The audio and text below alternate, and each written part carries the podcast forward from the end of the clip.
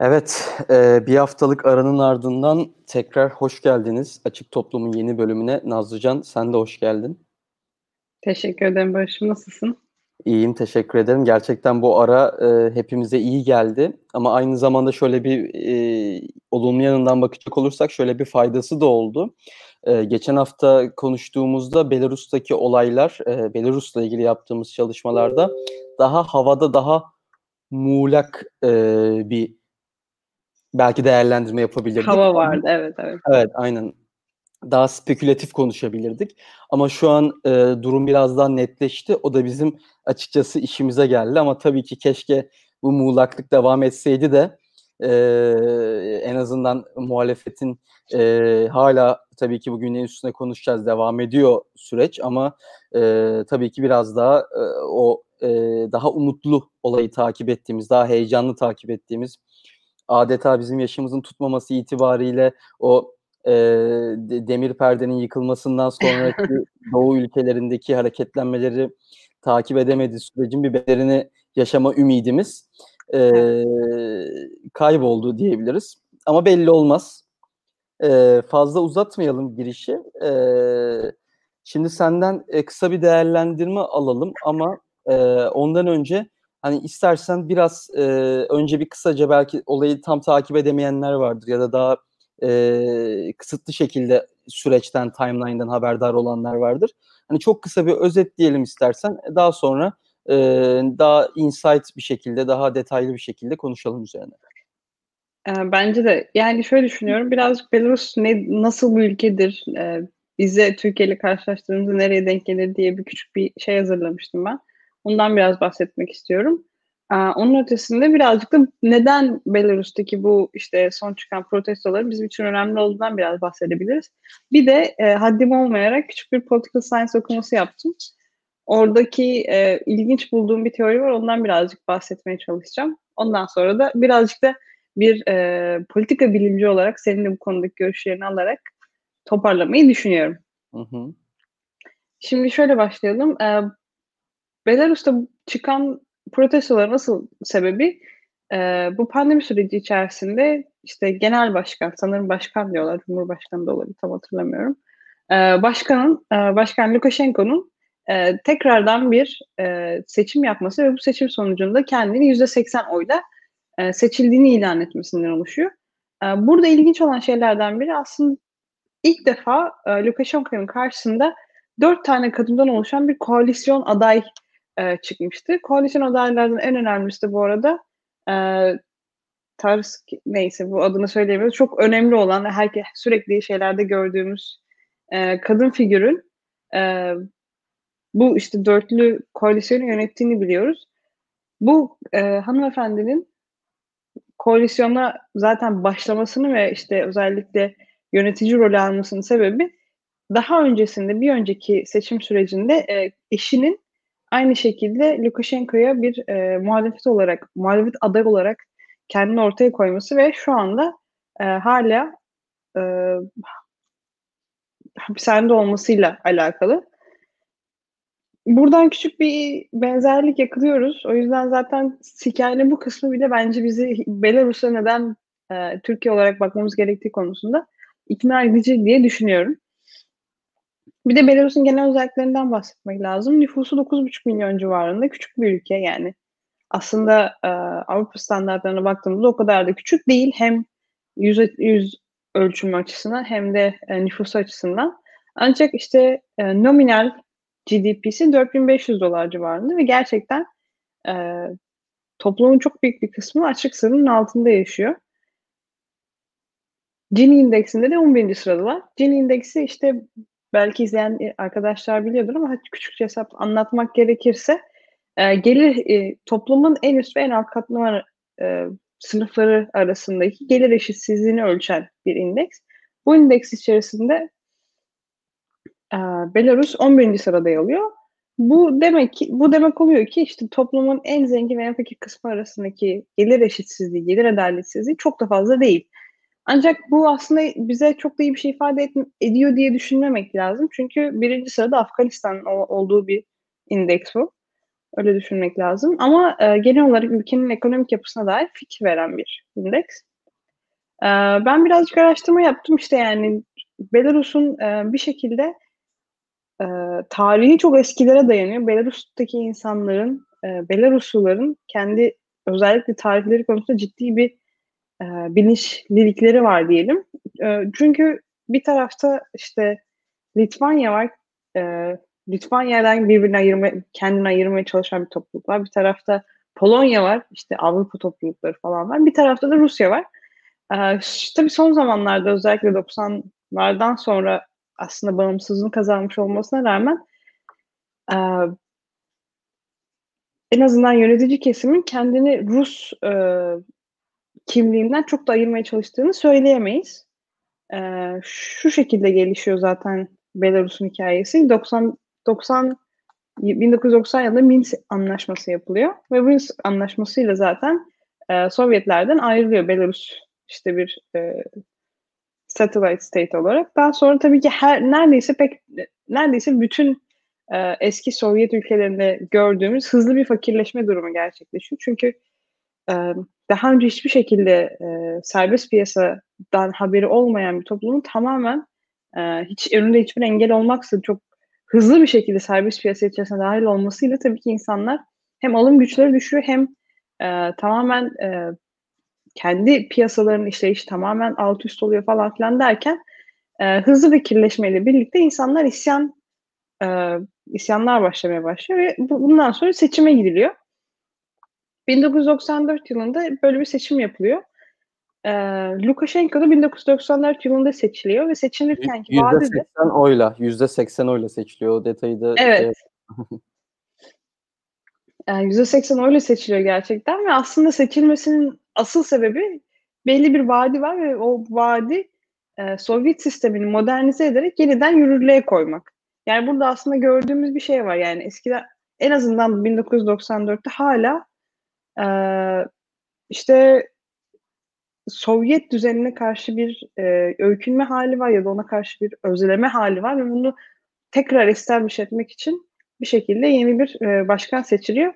Ve seçilme o seçilme oluyor gerçekten. 94'ten beri Lukashenko gücü elden hiç bırakmıyor. Birazcık da senin e, perspektifinden nasıl yani düşündüğünü alalım. E, biz burada e, özellikle yaptığımız kısıtlı araştırmalarla bir değerlendirme yapıyoruz. Bunu peşinden söyleyeyim çünkü gerçekten e, meselenin uzmanı olmadan biliyorsun o konuda herhalde akademisyenlik yolunda giden biri olarak çok dikkatli ve çok temkinli konuşma noktasında bir hassasiyetim var. Ama ben yine hani, e, kısaca görüşümü belirteyim. E, en büyük farklardan bir tanesi o bahsettiğin Rusya etkisi nedeniyle e, bunun demografik sebepleri var, coğrafi sebepleri var. E, Belarus e, yani 90, e, Sovyetler Birliği dağıldıktan sonra Doğu Avrupa devletlerine karşı özellikle Avrupa Birliği önderliğinde çok geniş bir teşvik programı, daha doğrusu bir e, havuç e, üzerinden e, hani havuç tutmak derler ya şeye evet, evet, evet. reformlar anlamında bir Avrupa Birliği önderliğinde kurumların yeniden inşası, e, piyasayla uyumlu ve yeni düzeni kaldırabilecek bir e, kurum inşası dönemi başlıyor. Belarus bu sürecin biraz dışında kalıyor e, ve aslında biz bu sürecin içine girmiş ülkelerin o veya bu şekilde eksik ya da fazla şekilde şu an tam ya da yarım şekilde e, her zaman hem Batı dünyasına e, daha entegre olma noktasında hem de ekonomik bağları kurarak, ekonomik bağları kurmak ne demek çünkü e, kafanıza göre istediğiniz zaman e, her şeyde e, baş kaldıramıyorsunuz demek. Örneğin Viktor Orban şu an Macaristan'da e, bir diktatör ya da bir otoriter bir rejim inşa ediyor. Ama tabii ki e, atıyorum dört söylüyorsa bir yapabiliyor. E çünkü e, ülkesindeki e, ticaret hacmi olsun, yatırım olsun bu gibi anlamlar noktasında hatta bütçe olsun hani Avrupa Birliği'nden gelecek yatırım fonları olsun e, bir bağımlılık durumu yaratılıyor. Ve e, bu durumda Belarus'un bu sürecin biraz dışında kalması e, tabii ki e, dediğim gibi bunun çok daha detaylı konuşulması gereken demografik, coğrafi sebepleri var. E, bu anlamda Belarus'un biraz ayrışmasına sebep oluyor diğer e, Sovyetler Birliği'nden sonra bağımsızlığını almış ülkeler arasında. E, bu süreç tabii ki bugüne kadar devam ediyor ve aslında biz de bugün aynı sorunu yaşıyoruz. Şimdi biraz daha protestolara geldikten sonra bahsedeceğiz. Şimdi Avrupa Birliği bence e, çok sık görmediğimiz kadar net bir pozisyon aldı. Hani Merkel seçim sonuçlarının tanımadığını söyle, söyleme noktasına kadar ileri gitti. Ki evet, evet. tabii ki bunun içini doldurup dolduramamak tartışmadır ve Avrupa Birliği'nin kronik sorunlarını da konuşmamız gereken bir tartışmadır. Senin de tartışmakta inanılmaz keyif alacağın bir mesele olduğuna eminim. Ee, ama şunu söylemek gerekiyor. İlk kez adeta o 2000'lerin e, rüzgarında esen Avrupa Birliği gibi bir tek seslilik e, oluştu Avrupa Birliği'nde. Bu olumlu bir durumdu. Ama şöyle bir sıkıntı var. E, iki durum var yani. Bir, e, bir yaptırım gücü yok. Şu an Avrupa Birliği yaptırım noktasında tartışıyor nasıl bir yaptırım. İlk olarak bu şiddetin sorumluluğundaki siyasilere ve liderlere bireysel yaptırım tartışılıyor. İkinci olarak ülkeye bir yaptırım tartışılıyor. Ama e, ellerinde yani Belarus'un ya işte şu da giderse ülkemizde çok daha ciddi ekonomik sıkıntılar olur diyebileceği bir e, tool yok, bir araç yok Avrupa Birliği'nin. Evet, evet. Örneğin Ukrayna'da e, bu çok e, daha kolay bir şekilde sağlanabildi ve e, NATO da tabii ki orada çok devreye girdi Ukrayna'da. E, en azından Batı dünyası diyeyim çok basit bir tabirle.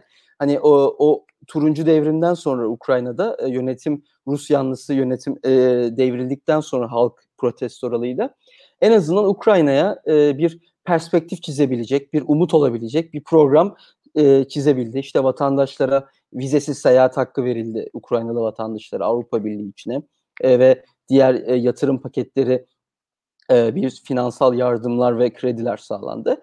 E, neyse fazla uzatmayayım ama neticede herhalde burada bir e, bu anlamda yine senin o bahsettiğin tarihsel süreçte e, Belarus noktasında Batı dünyasının elinin bir tık zayıf olmasında e, bu bahsettiğimiz e, farklılığı da her zaman göz önünde bulundurmamız gerekiyor diye düşünüyorum. Ee, senin hikayeni biraz tamamlamış olmakla birlikte istersen biraz daha güncele gelelim şimdi. Ee, bizim hani tabii ki bildiğimiz bir ülkeydi ama ne ben devlet başkanı ismini sorsan söyleyemezdim açıkçası süreçten önce. Ee, e, söyleyemezdim. E, şimdi e, hakkında gerçekten e, bir rejim değişikliği noktasında hem e, popüler kültür anlamındaki ana akım medya tartışmalarında hem de akademide bir anda merkeze oturdu. Tabii ki bu seçim sonucunda gelişen olaylar sonucunda oldu. İstersen oraya biraz değinelim ve sonra e, biraz daha şu an e, bu süreç daha nereye evriliyor, ne oldu, neler yaşandı e, ayrıntılı konuşalım. Aynen. Senin dediğine bir küçük bir ekleme yapacağım. Belarus'un içinde bulunduğu durum gerçekten çok spesifik bir durum. Çünkü e, bölgede olan ve NATO ne NATO ile ne de AB ile bir ilişkisi olmayan tek ülke Belarus. Yani özellikle Rusya'dan ayrılan ülkeler konusunda. Rusya'dan ayrılan neredeyse bütün ülkeler e, ya AB vatan ya AB üyeliği kazandı ya da işte, e, şey gibi söyle adını. Gürcistan gibi işte Ermenistan falan filan gibi bir şekilde bir e, ekonomik olarak anlaşmalar içerisine girdi. Vize serbestisi içerisine girdi falan. Ama çok çok e, ekstrem bir şekilde ABD ve AB tarafından Belarus'a uygulanan ticari kısıtlamalar ve ambargolar var. O yüzden ülkenin ticari gelirlerinin çoğu aslında zaten eskiden Sovyet ülkesi olan ülkelerle gerçekleşiyor. Yani halihazırda belli bir ambargo olduğu için e, ve işte başlarında belli bir diktatör olduğu için aslında AB'nin neredeyse hiç yaptırım gücü yok. Çünkü yani işte sizinle işte e, ticaret yapmayı keseceğiz demişler demek ki önceden. Çünkü şu anda diyecekleri bir şey kalmamış gerçekten. O yüzden e, sanırım AB'deki liderler de fark etti bunu bir şekilde. Çünkü yani yardım edebilecekleri hiçbir durum kalmadığı için en azından bu e, son seçimlerin e, geçerli olmadığını ya da en azından meşru sayılmadığını söylemek ile e, bir, bir katkı sağlamaya çalıştılar diye düşünüyorum. Ben Şimdi, de hemen küçük şey ekleyebilir miyim? Şimdi aklıma gel. Bu aslında bizim hani hep biz zaten bu programlarda bir şeyleri bilgi paylaşmanın ötesinde kafamızda doğru soruları sormaya ve e, doğru tabii, noktalara tabii. şey yapmaya çalışıyoruz. O yüzden bir şey iddia etmeden bir hani kafada bir e, soru patlayınca sormak istedim. Yani bunu paylaşmak istedim. İşte bu aslında bize şu meseleyi de getiriyor. Örneğin belli bir taraf var ve bu insanlar şunu düşünüyor. E, kesinlikle örneğin otoriter rejimlere karşı e, liderleri, e, özgürlükleri baskılayan ve ülkede despotik bir yönetim kuran rejimlere karşı çok katı ve çok sert tutum almaya, e, bunun yanlısı kişiler var. Belki e, bunu bu şekilde olması gerektiğini düşünen, aksi olduğunda taviz verildiğini düşünen kişiler var. Ama e, şunu da göz önünde bulundurmak gerekiyor ki maalesef tablo bu kadar siyahla beyaz kadar net değil. Şu an hali hazırda Belarus'la işte Ukrayna örneğinde söylediğimiz gibi bir e, bağlantı, ekonomik ilişkiler, belki liberal uluslararası teorinin e, destekleyeceği şekilde e, bir takım e, bağlantılar kurulsaydı şu an çok daha güçlü olabilirdi e, Batı dünyasının ya da daha e, özgür dünyanın oraya müdahalesi. O yüzden tablo bu kadar siyah ve beyaz değil ve e, örneğin Orban noktasında da biz benzer şeyleri tartışmıştık burada. İşte tamam çok net bir otoriter rejim. İşte Erdoğan çok net bir otoriter rejim ama her şey o kadar da siyahla beyaz kadar kolay olmuyor. Bazen amaçlarınıza ulaşmak için orta vadede, uzun vadede dönüşüme bir açık kapı bırakmak için bir lider uğruna orada sizinle birlikte hareket eden, sizin desteğinizi bekleyen ve sizinle ileride bütünleşmek isteyen halk kitlelerini küstürmemek, onları yalnız bırakmamak için e, bu tarz durumlarda e, daha itidalli, daha siyasetin içinde kalan aklı selim politikalar izlemek e, daha makul geliyor. E, bu bu parantezi de açmak istedim çünkü şey de tartışılıyor. Yani ya işte Erdoğan'a Avrupa Birliği aşırı taviz veriyor. işte aşırı şey yapıyor. Tabii ki bunun real politik nedenleri var. Erdoğan'la olan karşılıklı bağımlılığı. Tabii ki bunun bizim özgürlüklerimize e, olumsuz yan, yansıyan yönleri var ama onların devam ettirdikleri bağlar aslında bir anda biz de devam ettirdikleri bağlar. Yani bu ülkede evet. o değerlere inanan ve belli bir dönem geldiğinde bu değerleri bu ülkenin e, yönetim anlayışı haline getirmeyi amaçlayan e, gençlerle olan bağlar aslında. İşte Erasmus projeleri, işte diğer Avrupa Birliği e, bütçelerinden bu ülkede yatırım amaçlı, insanları yetiştirme amaçlı ya da e, bu ülkenin refahını, seviyesini bir adım ileri taşıma amaçlı projeler aslında bir verilmiş bir taviz olarak da görmek mümkün ama bir yanda e, bizleri kaybetmemek için görülmüş bir mantık da e, böyle bir mantık söylemek de mümkün. Çok dağıttım, çok özür dilerim ama bunu söylemem gerekiyordu. Yok dağıtmadın. Ee, Tabii ki söylemek zorundasın. Barış her zaman Avrupa Birliği'ne dair şeyler çalıştığı için Avrupa Birliği kendisini özel olarak destekliyor. Kendi evine çiçek çikolata gönderiyorlar her hafta sonu. O yüzden Barış bunları söylemek zorunda arkadaşlar. Tabii hani, ki haklısın. Eras, Erasmus Can bana derken Avrupa Birliği'ni en çok sömüren insanlardan bir tanesi diyeyim Türkiye'de bir tane. Evet yani gerçekten hani olabilecek bütün imkanlarıyla Avrupa Birliği'nin bütün e, vergi ödeyen bütün Almanı, Sloveni, Hırvat'ı her şeyle birlikte sömürdün gerçekten. Bakalım umarım bunların da bir e, şey çıktısı yani olur diye düşünüyorum. Bunun karşılığı ve bunun e, hakkını ödeyecek, bunun bedelini, hakkını verme noktasındaki tek dileğim bir gün ülkenin bu ülkenin e, Avrupa Birliği üyesi olması ve tüm vatandaşların bu imkanlardan çok daha kapsamlı ve çok daha üst seviye bir şekilde yararlanması tabii ki. E, umarım başarılı oluruz. Şimdi Belarus'a geri dönelim. E, bir... Hemen kendi kişisel hislerimizi ve düşüncelerimizi bir kenara koyup Lukashenko'nun e, nasıl bir lider olduğundan falan da bahsedebiliriz. Hı hı. Şimdi Lukashenko'nun ben benim il, il, ilginç bulduğum şeylerinden biri Lukashenko'nun Putin arası gerçekten çok iyi. Yani e, seninle benim ilişkimizden daha iyi bir ilişkileri var diye düşünüyorum hatta. Aralarından su sızmıyor. Bizim aramızdan su sızabildiği zamanlar oluyor tabii ki. işte farklı durumlar sebebiyle. Sen Avrupa oraya gidiyorsun ben bir Tabii Avrupa Birliği olsun efendim söyleyeyim. Bedava işte ücretsiz eğitim olsun bu gibi konularda. Ee, ama işte Lukashenko ve Putin'in arasındaki ilişki gerçekten müthiş. Ee, 2018'in e, Noel'inde e, Lukashenko Putin'i görmeye gidiyor ve elinde gerçekten bir poşet poşetle bir de böyle, böyle sepet falan bir poşet patates bir pakette e, onların işte böyle yağla işte şey tuzla falan e, şey yaptıkları terbiye ettikleri bir balık türü var salo diye. Bir e, işte bir poşet patates bir pakette salo ile birlikte gidiyor.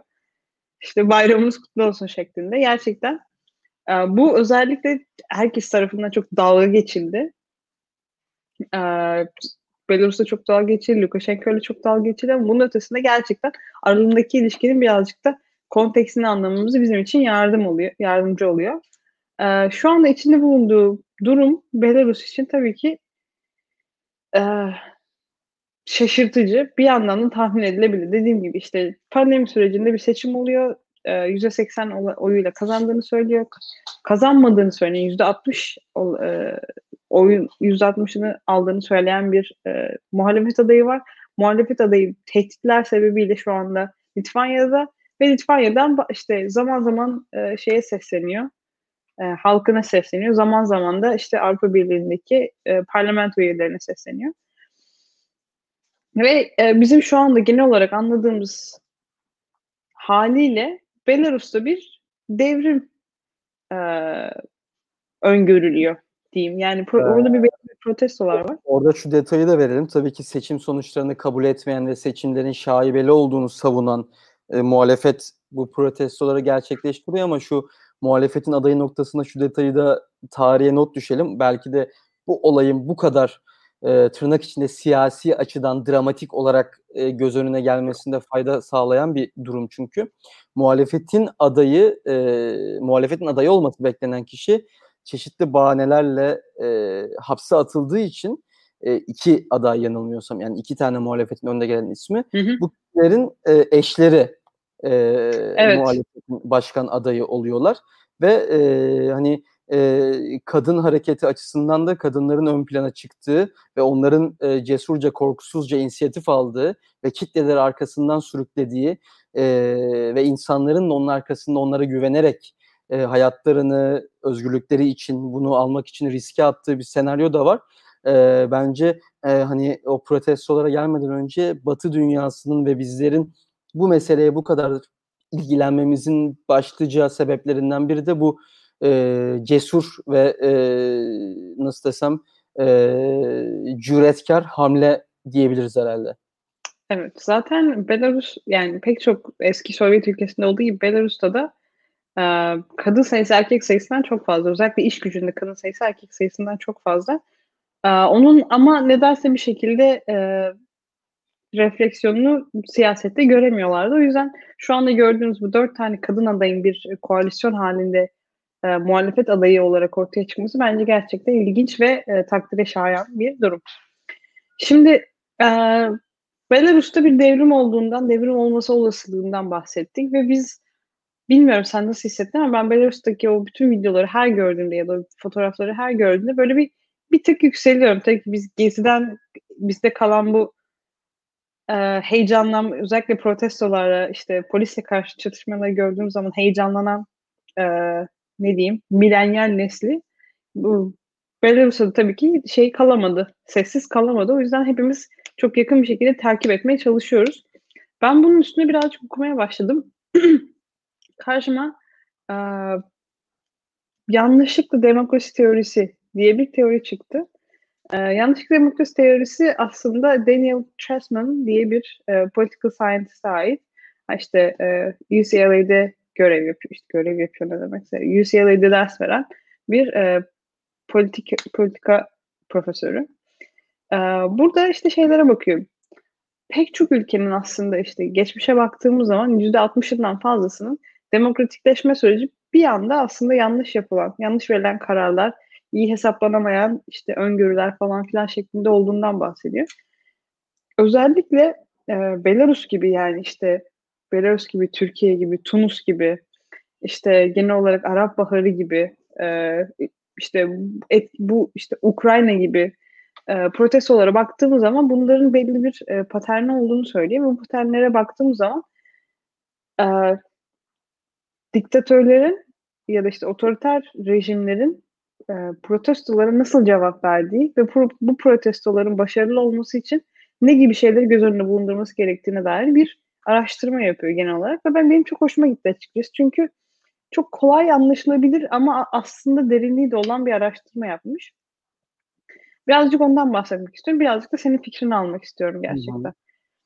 Şimdi e, genel olarak düşünmüş ben burada her, e, işte bir tarafa muhalefet ve protestocular diyeceğim. Diğer tarafa diktatör diyeceğim. Çünkü işte bir şeyler anlatmamı kolaylaştırıyor ama bahsettiğimiz her insan ya da her yönetici %100 diktatör olmak durumunda değil. Genel olarak otoriter rejimlerden bahsediyoruz.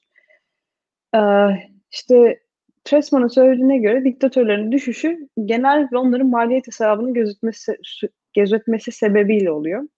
Yani değişim isteyen e, muhalif gruplar diktatörün gidişine ve tabii bir yandan da gitmeyişine ne kadar maliyet biçtiklerini ve ne kadar maliyet biçtiklerini göstermeleriyle e, bu durumu kontrol altına alabiliyorlar. Orada bir işte pazarlık gücü e, savaşı diyelim.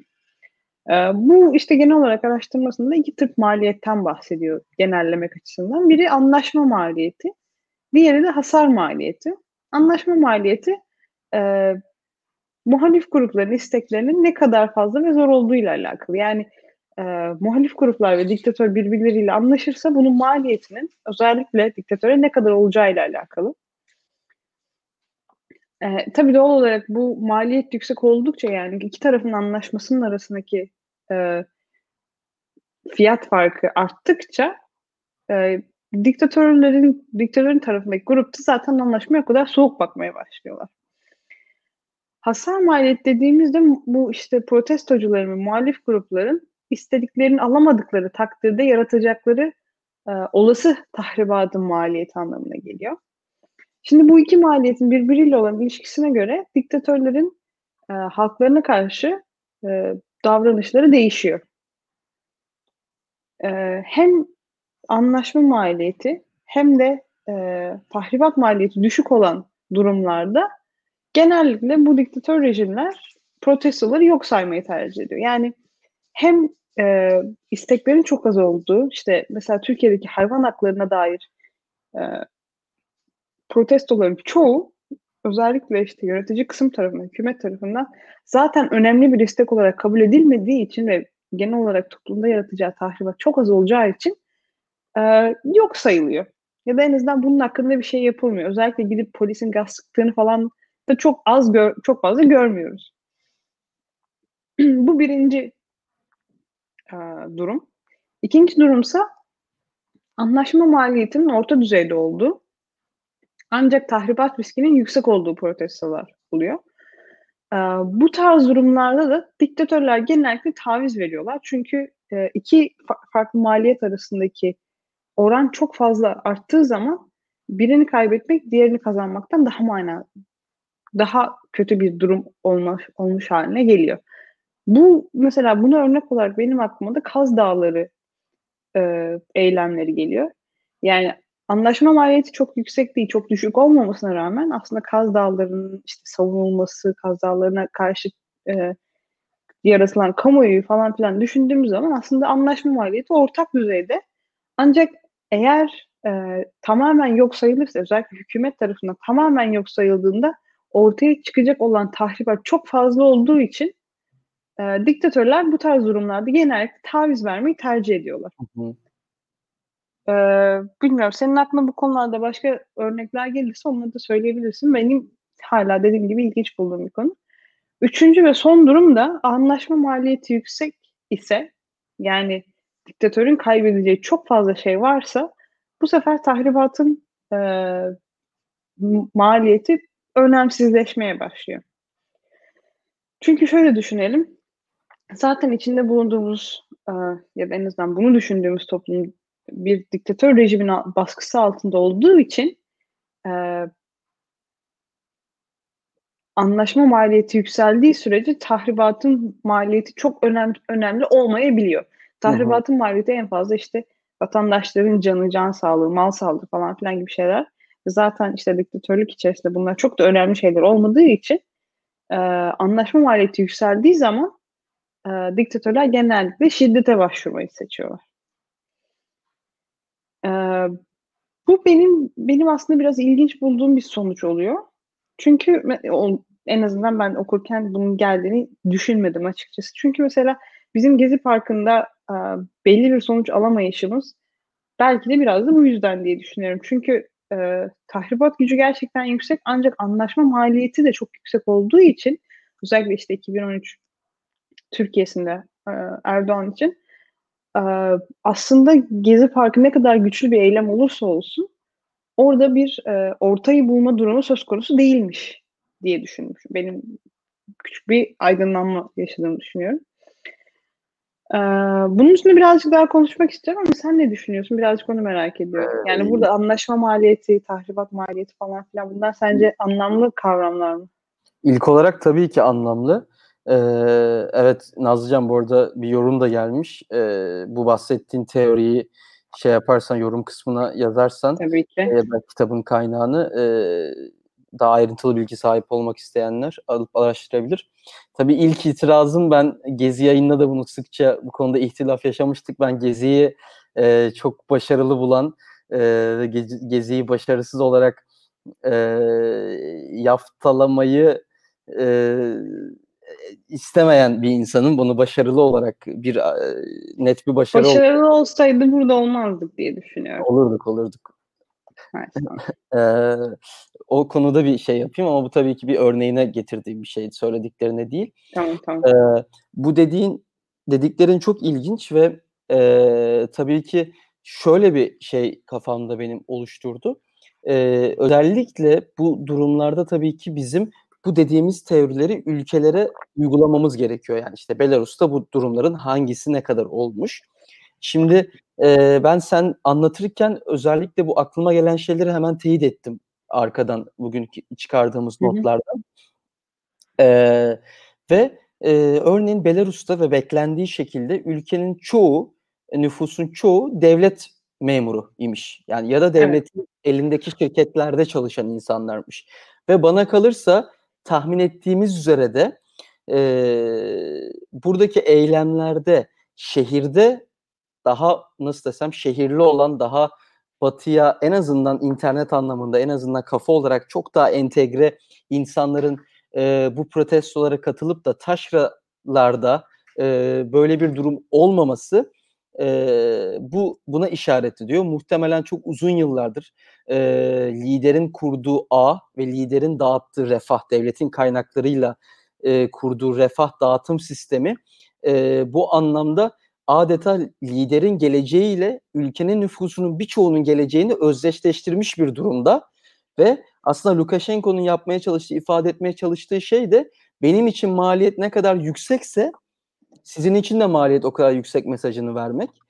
Ee, bir ileri götürürsek bunu da e, hemen Putin'le bir telefon görüşmesi yapmışlar cumartesi günü. Hani tabii ki e, şeylerini başkan adayını hapse atanla en büyük rakibini zehirleyen e, liderin yaptığı verimli telefon görüşmesinden bizim içimize sur serpmiş oldu. Evet gerçekten. aynen. E, onlar da e, tabii ki hani kapalı bir şekilde Putin e, bu eylemlerin o, o veya bu şekilde biteceğini söyledi bu görüşme Hı-hı. sonrasında. E, bu da zaten şu demek oluyor. Ben Lukashenko'nun arkasındayım. Bitmesi için de gereken bütün yardımları yaparım demek oluyor. E, son olarak şunu da söyleyeyim. Ee, bir yandan da o dediğin maliyet anlamında yine bir değerlendirme yapacak olursak e, Lukashenko biliyorsun en son parlamentoya elinde helikopterinden silahla indi. Evet. E, Kalaşnikov'la geçti şeye. Hani gerçekten bilgisayar oyunu e, sahnesi falan yani böyle bir baştan silahla şey oluyor ba- baskın falan o tarz şeyler. E, bu da tabii ki yine o senin bahsettiğin hesaptan anlamdan bakacaksak e, şu an için anlaşmasının maliyetinin herhangi bir şekilde bir opsiyon ya da e, durum olmadığını göstergesi. E, bu da aslında bize senin yine anlattıklarından şu sonuca çıkarması gerekiyor. Tamam okey anladık bu anlamda maliyetin diktatör için çok fazla olduğunu ve bir anlaşma değil sonuna kadar gerekirse kan dökerek, gerekirse insanları hapse atarak, gerekirse daha fazla insana işte elinden hak ve özgürlüklerini alarak daha fazla insanı baskılayarak e, her şeyi göz aldığını anladık bu durumda ne yapabiliriz? Bu durumda Avrupa Birliği ne yapabilir? Bu durumda işte diğer devletler ne yapabilir? Bu durumda biz onlarla sosyal medya üzerinden, çeşitli sivil toplum kuruluşları üzerinden dayanışmak isteyen gençler bu opsiyonla ne yapabilir diye yeni bir soru. Belki de şu an için cevabı tam belli olmayan ve belki de cevaplanması gereken e, yeni bir soru ortaya çıkıyor. E, çünkü e, görünen o ki şimdi dediğim gibi yine ben diğer ülkelerle o kadar da özdeşleştirmek istemiyorum. Ama e, kabaca söyleyeceğim yani anlatmak istediğim şeyi söylemek için basitleştireceğim. Bu e, tarz e, baskılara boyun eğmeyen ve işte coğrafi önemini kullanarak, demografik önemini yapısını kullanarak, başka ülkelerle olan yakın ilişkisini kullanarak arkasında bir güç alan ve bu yüzden de gücünden, durumdan taviz vermeyen ülkeler muhtemelen bizim son önümüzdeki 10 yılda en büyük mevzumuz olacak. Hani bunun içinde Evet, popülizm evet. de var, e, işte Macaristan'ı da var, Polonya'sı da var, şusu da var, busu da var. Eee, böyle bir durum var, böyle enteresan bir durum var. Hemen bir şey daha ekleyeceğim, aklıma geldi. Şimdi eee, en büyük bu olayda eee, Belarus'un en katı şekilde cezalandırılması gerektiğini, en tavizsiz şekilde Belarus'a yaklaşılmasını gerektiğini savunan ülkeler Estonya, Letonya ve Litvanya. Evet. Bu ülkeler tabii ki neden böyle? Eee, onlar tabii ki Rusya'nın etkisi altında, Rusya'nın tehdidini çok güçlü özellikle Estonya, Estonya'da çok güçlü bir Rus eee, azınlık grubu da var. %15 Hı hı, hı hı. yanılmıyorsam Rus şey o yüzden eee, o Rusya'nın oradaki etkisi biraz daha aktif diyeyim. Lit Litvanya'da da öyle. Eee, onlar tabii ki eee, daha ciddiye alıyorlar bu meseleyi Rusya'nın gücünün kırılması Evet, açısından. evet. Ama işte en büyük sorunlardan bir tanesi de o. Bu 3 ülke burada devreye giriyor. Kendilerini daha çok ilgilendiren bir meselede. Ama Polonya'da, Macaristan'da böyle bir durum olduğunda işte o ülkenin e, gücüyle ilgilenen, o ülkenin işte Orban'ın gitmesinden daha çok çıkarı olan ülkeler onunla daha çok ilgileniyor ve bu anlamda bir konsensus, bir birlik ve bir e, her, her olaya benzer dinamiklere sahip olaya tek ses bir tepki verme durumu ortaya çıkmıyor. Bu da bir Ya, ek- evet. Bununla ilgili Ama de çok kısa bir şey anlatmak istiyorum. Hadi söyle. aklıma geldi. Çok özür dilerim. Yine uzattım. Hayır canım ya. Bizim eee, programımız. Lo- Londra'da okurken bir eee, hocam şundan bahsetmişti. Estonya'ya bir şeye davet etmişler. Bir konferansa davet etmişler Estonya'da. O da böyle gitmiş. Bütün işte çalışmalarını, teorilerini, Avrupa Birliği şuraya mı gidiyor, buraya mı gidiyor falan filan işte Avrupa Birliği'nin dış politikasında üzerine çalışan bir hocaydı. Gitmiş kimse dinlememiş adamın şeylerini. Sürekli işte Rusya'nın askeri gücünü arttırdığı söyleniyor. Doğru mu?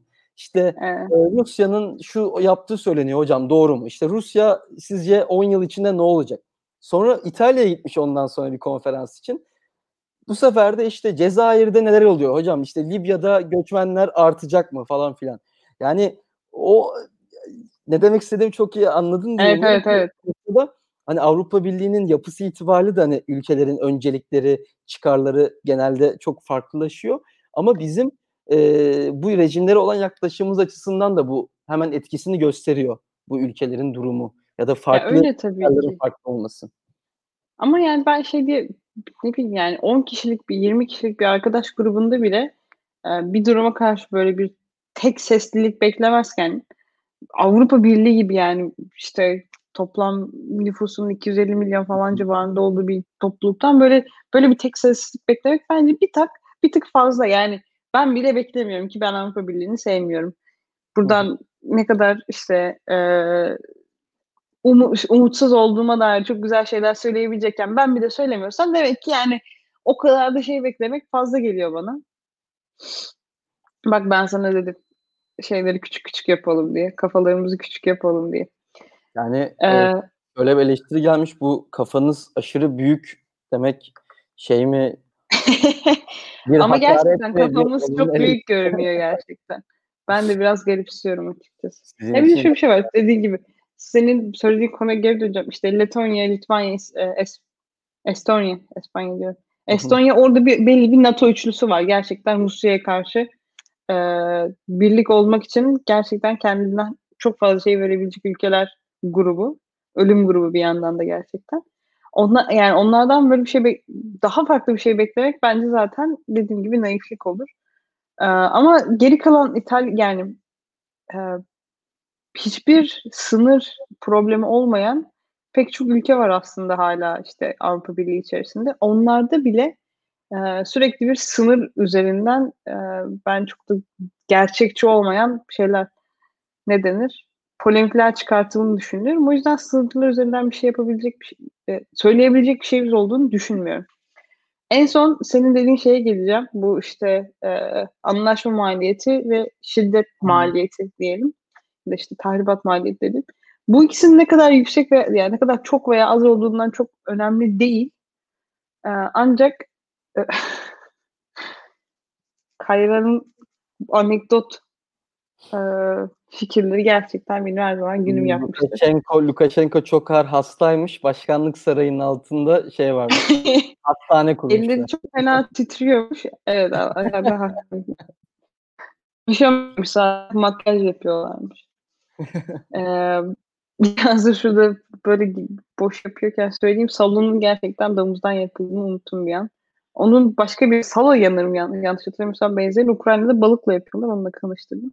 Teşekkür ederim. Zaten izleyicimiz müthiş uyanık bir şekilde bizi dinliyor. Evet, Solo ondan e, değil bundan yapılır şeklinde. Futbolcu resimli Mr. Sergeant.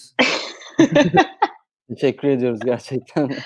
Teşekkürler Mr. Sergeant diyelim. Aa, onun dışında şeyden küçük bir şeyden bahsedeceğim tekrar. Yani bu işte anlaşma maliyeti ve tahribat maliyeti ne kadar fazla veya ne kadar az olduğu çok önemli değil ama arasındaki birbirine karşı oranı önemli. Ee, bir yanda anlaşma işte Lukashenko'nun yaptığı şeyler anlaşma maliyetinin ne kadar yüksek olduğunu gösteriyor. Buna karşılık yapılabilecek olan ya anlaşma maliyetini düşürecek tarzda etkinlikler olabilir ki bu da büyük ihtimalle Avrupa Birliği'nden gelecek pozitif yönlü yardımlar veya işte e, açık kapı bırakma halleri olabilir. Ya da bunun bir diğer e, yolu olarak anlaşma maliyeti bu kadar yüksekse tahribat maliyetinin de çok ciddi anlamda yükseltilmesi. Ancak bu da zaten iç savaş anlamına geliyor. E, bu da aslında işte yani Belarus'ta ben SFL'de çalışıyorum. Belarus'ta çok uzun zamandır e, aktivizm yapan bir arkadaşımız var Piotr. Ben de ondan işte haber almaya çalışıyorum. Onda Telegram çalışıyor biliyorsunuz hala. Bu arada ee, evet, da söyle- internet de biz aslında parantez açayım e, özellikle oradaki bağlantılarımız orada direkt protestonun içinde bulunan arkadaşlarımıza da iletişime geçip onları da davet etmek için çok uğraştık ama orada şu an yeni yeni internet stabil hale geliyor. Hala evet. stabil olmayan bir durum var. Bir ara yanlış bilmiyorsan Nazlıcan sen doğrular lütfen direkt hiç internet yoktu. Evet, ee, evet, evet. Birkaç haftalık bir süreçte. Zaten internette şeyde haberlere baktığın zaman ço çoğunda işte tele, Telegram devrimi falan filan da yazıyor. Gerçekten sadece Telegram çalışıyor. Bu arada Telegram'da bir de grup var. Ararsanız bulursunuz zaten. 1 milyondan fazla üyesi var ve sürekli olarak videolar, işte e, genel olarak tweetler, videolar, resimler falan paylaşıyor neler olduğuna dair. E, eğer isterseniz oradan takip edebilirsiniz. Ben oradan takip etmeye çalışıyorum.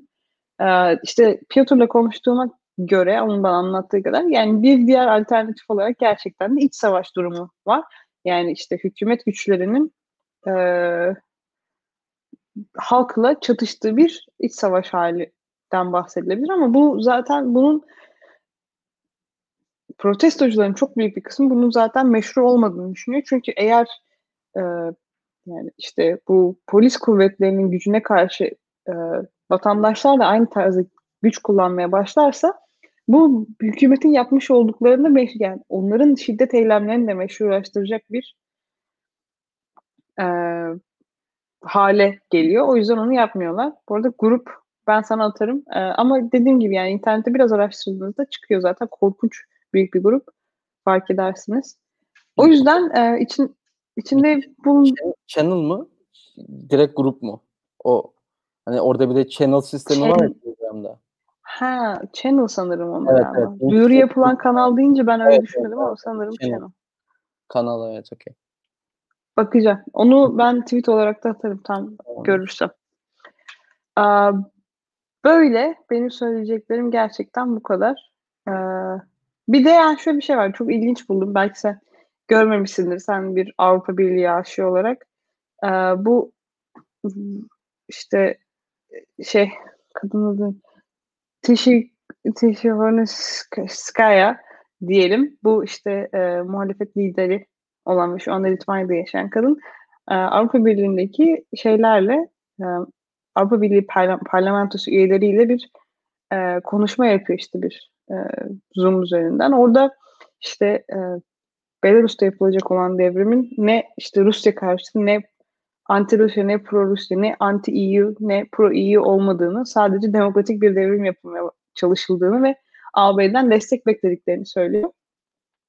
Oradaki MEP'lerden biri yani işte Avrupa Parlamentosu üyelerinden biri de e, bu kadına, bu iyi niyetli ve işte e, hayatı pahasına bu tarz şeyleri göze alan e, kadına e,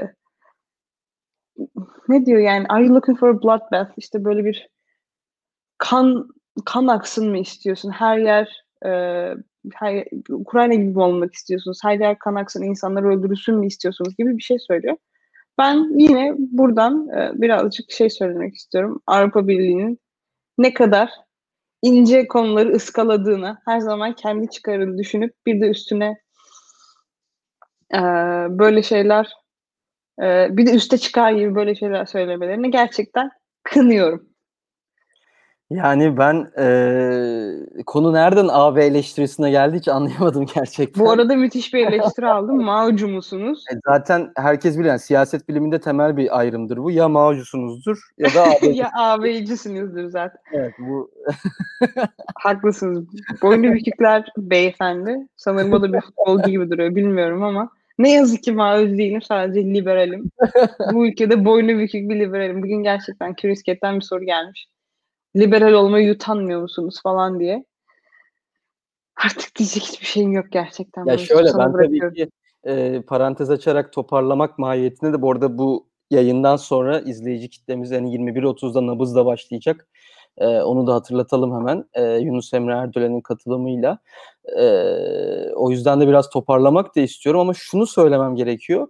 Tabii ki bir vekilin Avrupa Parlamentosu'nda farklı partilerden, farklı görüşlerden, farklı insanlardan, farklı ülkelerden gelen vekiller var. Bir vekilin söylediği ne kadar mal edilebilir tüm e, parlamentoya? Bu da tartışmalı bir konu.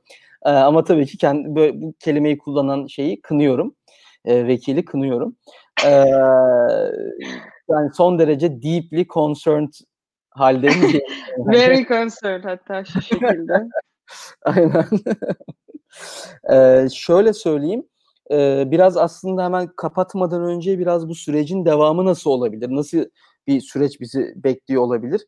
Ee, diye bizi biraz spekülasyon da yapalım isterseniz.